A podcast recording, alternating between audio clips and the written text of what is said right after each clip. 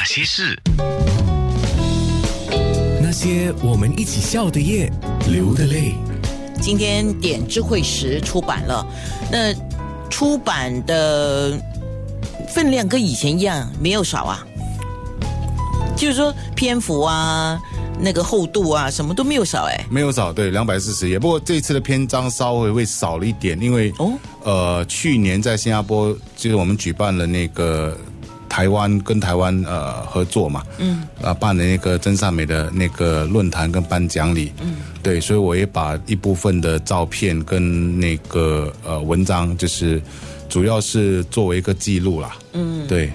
哦，原来是这样子。那志伟特别《新民日报》的总编志伟啊，他特别挑了几篇，那我也做了一个印记，那我也读了一下。不过最重要的，这个时候我们在空中来分享，因为刚才讲那个变化的变哈，对一切在变，是你第一篇选的分享的文我章。我其实点这位十，我今天为呃上这个节目哦，我选了六篇，六篇里面其实有四篇是我非常喜欢的故事，就是有些是想法，嗯、那个一切在变不是最喜欢的 啊，然后其中的另外四篇我很喜欢，是因为它跟我们的那个思维的转变其实是有关系的。一切在变，我觉得是我我为什么会把这篇文章列为今天要谈的第一篇，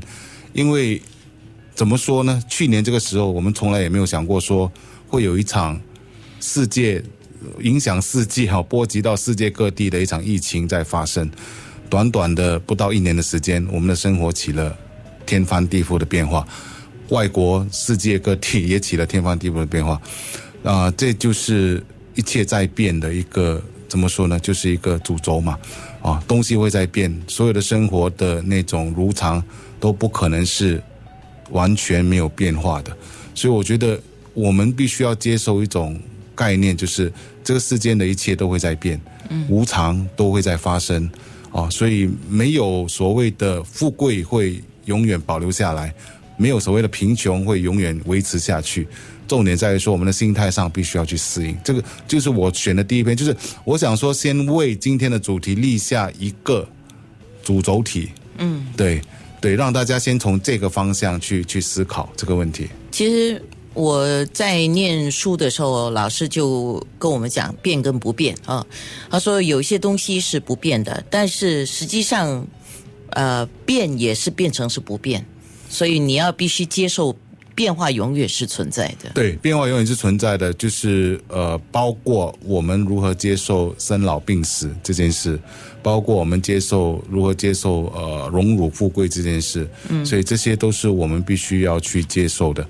我比如说，我举个例子吧，呃，身边有个朋友，他从来也没有想过他会因为疫情而被裁，所以其实他他被裁了之后的第二天，就算我第二天我再看到他的时候，他其实他的眼眼眶还是有点湿的，然后手还是有微微有点发抖。他说：“我应该虽然我拿了一笔不错的赔偿金，可是我接下来要怎么办？因为在他的脑海里面，他从来没有想过这件事。就算他被裁的那一天哦，他其实还在谈工作，还在见客户。对，所以这件事发生了之后，我觉得说，我们身边都有这些变化。如果你变化这些变化本身没有对你带来影响的话，那么我觉得说，呃，那我恭喜你，你已经到了一个境界，就是完全不受影响。可是，一般人是不可能的。不可能啊！不可能，对对，你你会你的情绪会有所波动，你可能会有一些想法跟看法的不对，对可是我们要有对的心态去面对它。是，所以就变成哦变哈，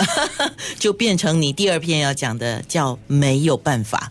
好像没有没有好像办法好像呼应下来哈。没有办法，其实这个是我非常喜欢的一个故事，那也是一个真实发生在日本的一个故事哈。嗯，这个这个，我觉得我们包括我们对于我们这边在做事的人，其实都有一定的启示。那故事是这样子的，在一所大楼里面，刚刚建好的大楼，它有那个那个电梯。然后住户住到里面去的时候，其实对大楼都蛮满意的，就是对电梯不满意。哦，电梯不满意的原因是因为他们认为电梯太慢了，浪费他们的时间，然后他们就要求那个那个商家，就是你一定要换电梯，嗯，啊，不然的话我我就投诉了啊，你不换电梯我可能就搬走啊什么之类。那这个老板嘛，就想想来想去没有办法，我怎么换电梯的那个成本是很高的，他派人去跟他们谈，可是那些呃那些住户本身是他说不行，我不谈，我们就是要换电梯。然后后来这间公司的一个员工啊，小员工他说让我去试一下吧，就跟那些住户谈，然后住他就向住要求三天的时间，